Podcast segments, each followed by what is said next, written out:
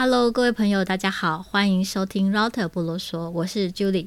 昨天呢，中央疫情指挥中心一句校正回归，引爆各式的酸言酸语。其实校正回归的意思，本来就是因为双北一下子检体爆量，各大实验室的医检师疲于奔命，所以呢，没有办法及时的把检验结果报告通报到中央，而造成了一些落差。在周末的时候，中央呢一并的把过去确诊的数字往上通报。其实这是一种先排的动作，中央坦坦白白、诚诚实实的把目前的状况公告给大家知道，想不到会引来了一些盖牌的政治口水。其实啊，防疫是每一个人的责任，不分中央地方，不分县市，团结呢，我们才能够度过这次的难关。现在呢，真的是同岛一命，希望我们每一个人都可以从自身做起，遵守防疫的规定，让疫情控制下来，早一点解除3级的警戒状态，恢复到过去我们正常的日子。现在呢，因为大家都宅在家，所以追剧的时间变多了。现在呢，周六晚上8点呢，我都会看那个在华视重播《天桥上的魔术师》，这是由杨雅哲导演所导的剧，是一个非常好的优质台剧。是诉说当时有中华商场的年代那些小人物的故事，但是其实也是我们台湾人所切身的经历过的，在我们周遭都会发生的一些社会议题。昨天呢，我看了第8集跟第9集。第8集呢，主要是讲一个原住民大男孩和商场女孩的一个单纯的恋情。以前那个年代啊，常常有兵变，也就是男生去当兵，女朋友就常常会移情别恋，因为没有办法朝夕相处，所以很容易就变质。这个第8集呢，就是讲兵变和带枪跑出来的逃兵情杀兵变的女友的故事。以前那个年代非常的单纯，是一个都是用写信传情的年代，爱情都非常的纯粹，但是也非常的脆弱。第9集呢，就是在讲神棍的女儿特丽莎的故事。这个剧情其实都是用很隐晦的手法来拍摄，但是看了呢，还是让人会觉得非常的愤怒，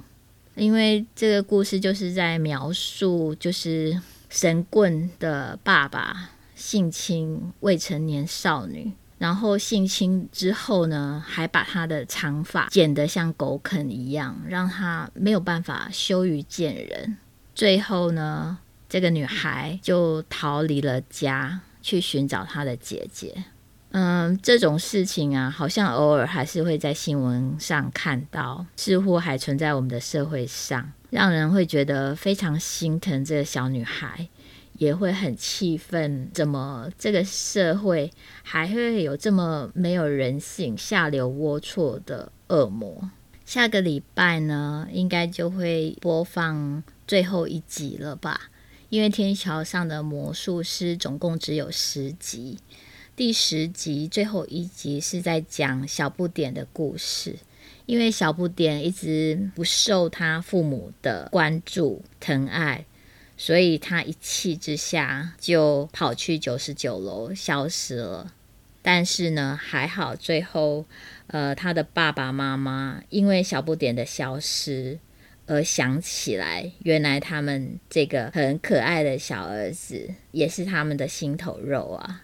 其实呢，我在想啊，假如一个人呢，从来不会被记得，也不会被想起来，是不是就代表他从未存在过呢？而小不点的消失之后，被他的父母记得，所以其实好像消失才是真正的存在，因为你消失了，但是留下的记忆或是回忆，让人们永远的记得你，那是真正代表它的存在。东华商场呢，我最深的记忆就是我小时候，我爸爸曾经带我去中华商场那边吃冰，我还记得他喜欢点那种剉冰，然后好像叫做麦角冰、麦角冰啊，我觉得他最爱吃麦角冰吧。他因为他是台大毕业的啦，所以他对于台北还蛮熟悉的。我想他年轻的时候一定常常去中华商场，而我对中华商场记忆不多，我最深的记忆就是我爸爸带我去过的那一次，是最深的记忆。其实呢，那个天桥现在已经没有了，它承载了好多人的回忆啊。那有人说这个天桥啊，就像是连接起时间的两端，连接过去，连接现在。就像我的节目，我的 podcast 最开始讲的，就是说我想要做一个节目，是在诉说人与人的连接，人与事的连接，人与地方的连接。现在呢，人与人的连接这一句话呢，突然爆红。因为茶室老板娘染疫的事情，还有就是这个狮子王到茶室去的一连串人与人的连结，让疫情快速的扩散出来。真的觉得人生啊，就是一连串一个一个的人与人的连结，或是人与地方的连结，而这一个一个的连结所代表的就是一个一个的故事，这一个一个的故事串起我们人生一生的所有的回忆。在我们即将步入棺材，或者是说要从这个世界上消失之前，所谓的走马灯，也就是在回顾这一个一个的连结吧。为了防疫，所以要宅在家，那追剧的时间也会很多。